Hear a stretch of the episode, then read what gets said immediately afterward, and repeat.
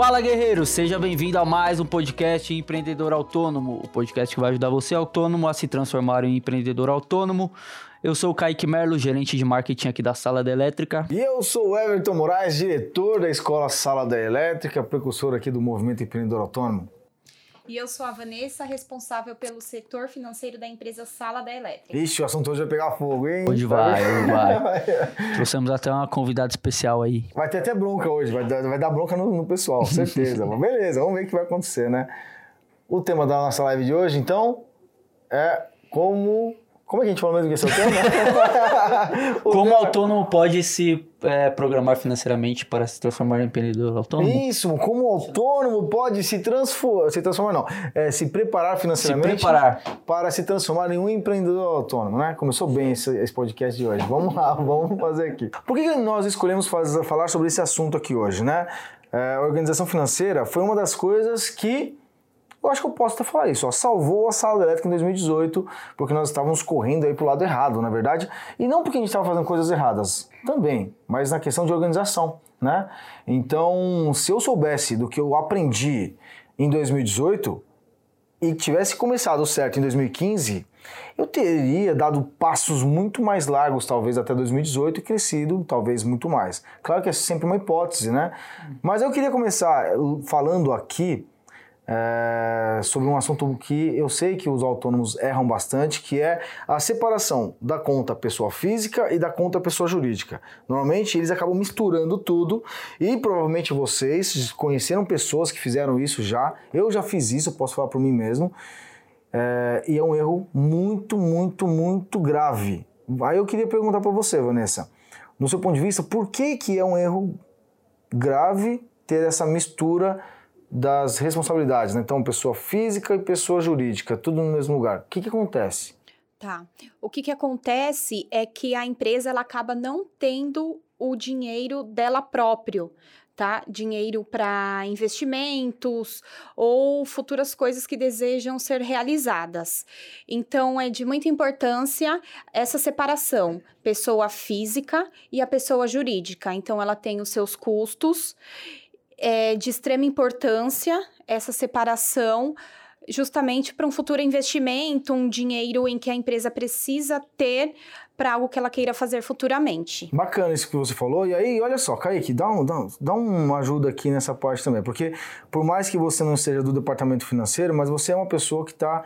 É, você é gerente de marketing, é, é, o, é o primeiro é, cargo de, de confiança aqui da Sadética depois do dono, aí, que é um tal de Everton Moraes, né?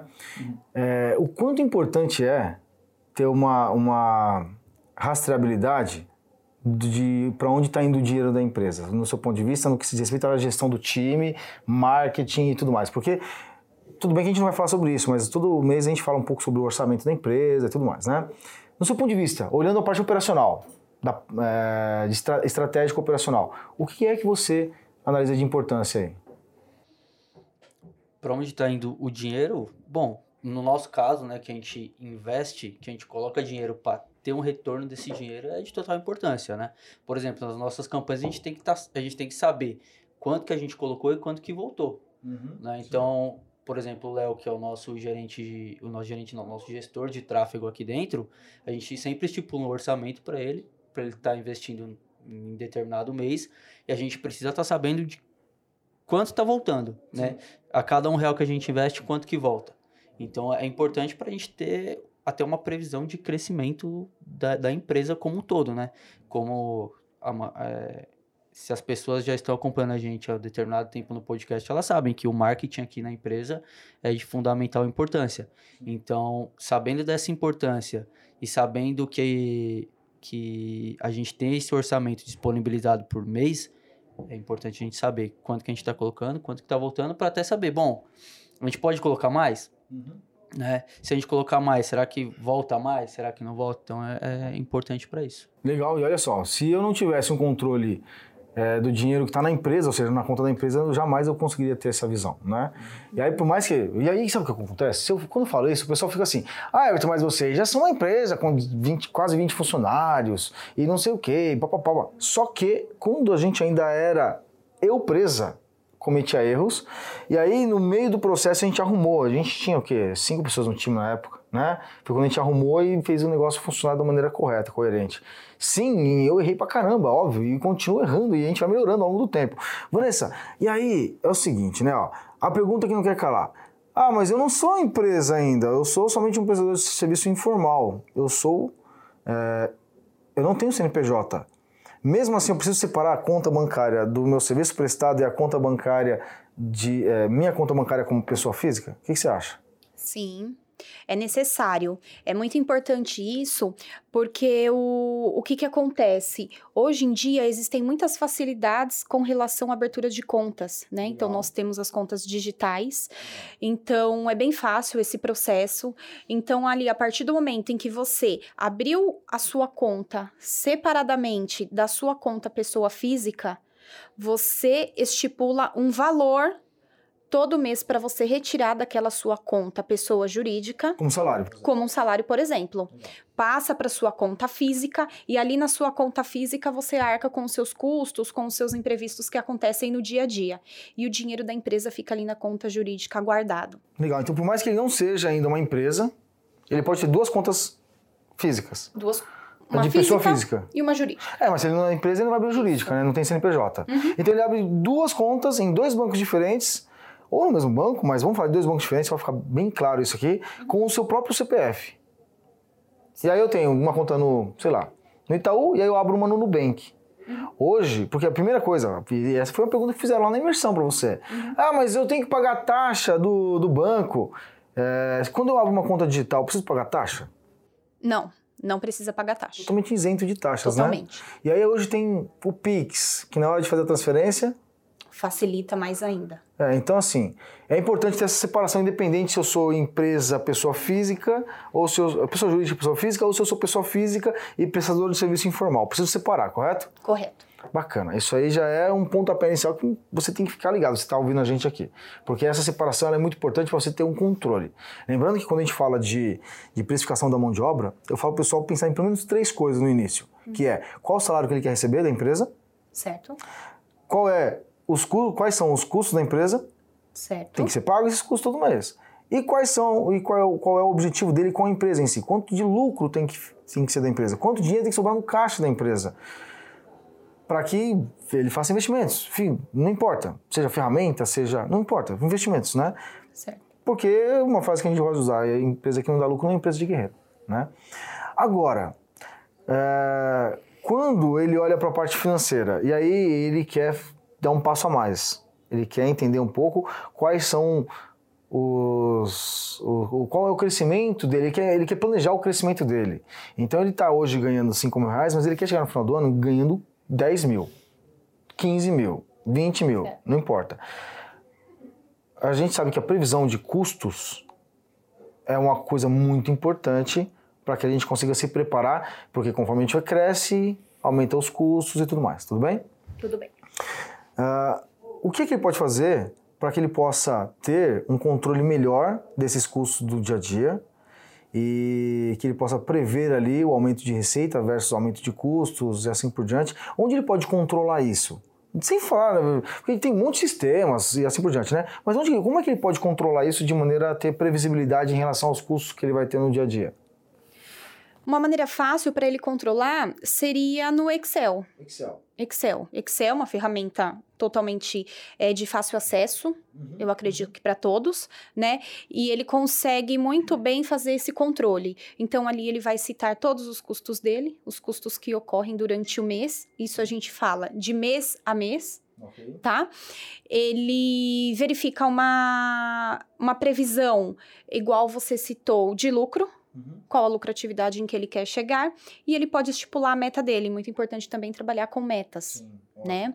Então ele estipula a meta dele, faz aquela retirada do salário, uhum. sempre colocando ali em evidência que está é, em outra conta, em uma conta totalmente separada, tá? Então essa parte entra nos custos entra dentro dessa planilha de orçamentos, dentro do Excel, e ele consegue ali se controlar melhor, se familiarizar com os custos dele, com a meta e com o lucro que vem, que é consequência do resultado. Beleza, ótimo. Então o Excel. Ah, Everton, mas eu não tenho Excel não. O Google Sheets lá, a planilha do Google. Ah, Everton, mas eu não gosto de informática. Cara, papel e Papel caneta. e caneta. O que, que você precisa, na verdade? Você precisa colocar lá o quê? Janeiro, fevereiro, março, sabe? Fazer várias coluninhas ali. Janeiro, fevereiro, março, abril. E colocar quais são os custos do mês 1, do mês 2, do mês 3. Coloca ali no papel, né? E verifica quanto você quer chegar, quanto você quer crescer ao longo do tempo. Esses custos que ele tem que colocar são os custos da empresa ou os custos pessoais dele? Ou ele tem que ter dois planejamentos? Como que funciona? Os custos da empresa, né? Então ele vai colocar os custos dele da empresa. Dentro desses custos da empresa, ele vai estipular um valor de salário para ele. E ele vai fazer isso totalmente à parte. Porque o, o próprio salário é tipo, é tipo um custo, é um custo, né? É um custo. É um custo. É um custo. Então é um ele custo coloca para a ali. empresa. É, o salário dele, o ajudante, porque quando ele crescer para sair de 5 mil para 10 mil, ele vai ter que contratar dois, três ajudantes. Uhum. Então aí vai colocar, um custo da empresa vai ser o ajudante, e, e aí é importante essa previsão, porque conforme ele for crescendo, vai aumentando os custos. Certo. E já tem que pensar qual que é o custo que eu tenho que, que eu tenho que prever lá na frente. Quando eu estiver faz- fazendo venda de serviço de 10 mil reais, eu preciso de três ajudantes. Então eu vou me planejando para saber quanto que vai ser impactado em relação ao meu, meu orçamento mensal. E aí a, a Vanessa falou de um negócio muito interessante que é, tem uma meta, né? Meta. E aí tem um conceito de meta, que é a meta SMART. Você consegue me ajudar em relação a explicar de maneira mais didática o que é uma meta SMART, Kaique? Quando a gente fala de meta smart, primeiro a gente fala o S lá de smart seria é, específico. Né? O, que, que, é, o que, que é uma meta específica? Não pode ser algo genérico, né? Uhum. Se você quer alcançar um objetivo, você tem que determinar o que você realmente quer. Uhum. Então, específico seria tipo, genérico seria, ah, eu quero crescer muito até o É, final do eu ano. quero ficar rico, eu quero ganhar muito dinheiro. Isso aí é genérico, é algo geral. Tá. Agora, específico é o seguinte: é, nos próximos 30 dias eu quero faturar 10 mil reais. Legal. É que aí você já foi pro específico, temporal, você já colocou É, tudo aí, né? é, já, fiz- já fiz uma meta né? smart. Já. já foi, já colocou tudo, mas é isso aí, ó. Específico, 30 mil reais. 30 mil reais. É específico, né? Uhum. Legal. Então, depois do S, do Smart, aí vem o M. Isso. Mensurável, né? Mensurável. E aí os 30 mil reais também é mensurável, Uhum. né? Que é, eu Possível mensurar, né? posso medir isso. Nesse mês eu consegui 5, no outro ganhei 15, opa, já tem 20, no outro ganho 10, 30 mil. Consigo medir. Importante, essa meta tem que ser possível ser medida, mensurável, né? E depois, eh, nós temos o A aí, que significa pra gente que seja alcançável, atingível, né? Ou seja, que eu possa alcançar. Não adianta eu colocar assim, quero ganhar 10 milhões de reais até julho de, de 2021. Cara, tudo bem, pode ser que você ganhe, mas Pode ser se ganhar na Mega Sena. é, pode mas, ser. mas aí você transferiu, terceirizou aí a. Uhum. Né? Então é, é, é al- alcançável, é atingível isso aí? Não sei, mas 30 mil reais em três meses é atingível? Sim, é atingível, né? Até rolou até um, sininho. um sininho aí, né? Então é atingível, 30 mil reais, né? Depois, depois vem o R, né? É, que é de relevante, é isso? Relevante. O que é uma meta relevante, no seu ponto de vista? Que faça sentido, né? Que Que sentido. faça sentido, algo que. Por que, que você quer alcançar o- os 30 mil reais em três meses? Tem que ter um porquê de estar Uhum. alcançando aquela meta. né? Então você tem que enquadrar dentro, você tem que ver né, dentro do seu planejamento por que, que você quer alcançar aquilo. Ótimo. É relevante para você? É relevante para o seu negócio? Vai causar algum impacto? Então, essa tem que ser a resposta. Legal, ótimo, porque aí 30 mil reais vai ter mais lucro na empresa, vai gerar caixa e assim por diante, então ela é relevante para o processo. Isso. Legal. E o T é de temporal, né? Temporal. Que é o que você falou, ah, eu quero daqui três meses. Os três meses é temporal, ou seja, tem um tempo para começar e um tempo para terminar. Isso. E aí você consegue. O mais importante do tempo de ser temporal é que você consegue, na verdade, medir a sua performance ao longo do tempo, né? Olha lá, fala em vendas, em planejamento, acabou de fazer uma venda aqui na sala elétrica, né? Algum aluno chegou novo aí na sala elétrica agora. A gente tem um sino, se você é aluno nosso, você já sabe que tem um sino. Ainda mais se você é da imersão, aí tem sino mesmo, né? Tem o sino, e badala o sino aqui, mas tudo bem, vamos lá. Então, o, T é de temporal que marca e é importante para que você consiga medir se ao longo do tempo você está fazendo acontecer, né? Então, tenha isso na cabeça, tá? Quando você ouve a Vanessa falando de meta, é porque ela está acostumada, ela que ajuda a gente a definir as metas do mês, na verdade. Porque com base no nosso curso, no nosso objetivo e planejamento estratégico, a gente define qual que é a meta do mês, do, do semestre, do ano e assim por diante. E é importante você entender isso do smart, porque quero ganhar 100 mil reais. Tá. Ela é específica? É, 100 mil reais. Né? Tá. Ela é mensurável? É. 100 mil reais. É mensurável, né? Legal. É alcançável? Sim, pode ser que sim. Né? É alcançável. 100 mil reais, mas é 100 mil reais. da sua vida. Exatamente. então, né? Legal. É, ela, ela é, faltou o R agora, é relevante? Poxa, talvez sim, mas talvez não também. Por quê? Por causa desse último ponto. É temporal o que eu falei aqui, ganhar 100 mil reais? Não é temporal. A não ser que seja ao longo de toda a minha vida. Uhum. Esse temporal não ficou legal, né? Então, se não for. Tem, você tem que seguir esse lance aí do smart para que você consiga ter um, um pouco de mais rastreabilidade. Agora, falando de. Vamos voltar para financeiro aqui, né? Vanessa, agora é o seguinte, ó. Vamos falar de emissão de nota fiscal? Vamos. Vamos falar de emissão de nota fiscal. Porque a pessoa não é, ela já está precisando emitir nota fiscal, tem um MEI, a gente sabe que o MEI tem umas especificidades, se você ganhar mais de R$ 6.750 por mês, acho que é esse valor, se não for esse é um pouquinho mais baixo, não, tem, não importa. 6 mil e pouquinho reais por mês, você já tem que sair da categoria de MEI, então a gente não vai falar da parte contábil do negócio, mas... Uh, para que ele saia mesmo da categoria de MEI para ME, por exemplo, para que o, o, sistema enxergue que ele ganha mais do que esse dinheiro, ele precisa emitir nota fiscal. Porque é com base na emissão de nota fiscal que ele comprova para o sistema, para o governo, por assim por diante, para o fisco, né, que é o pessoal fala, os uhum. contadores gostam de falar, ah, o fisco, o fisco, o fisco, né? Parece que é um cara lá chamado fisco que vem, mas não é não, né? Mas ah, ele, ele, comprova para o fisco lá é, através da emissão de nota fiscal. Qual que é, na sua, na sua visão, a importância de emitir sim nota fiscal para os serviços prestados? A importância é, primeiro, legal. Legal.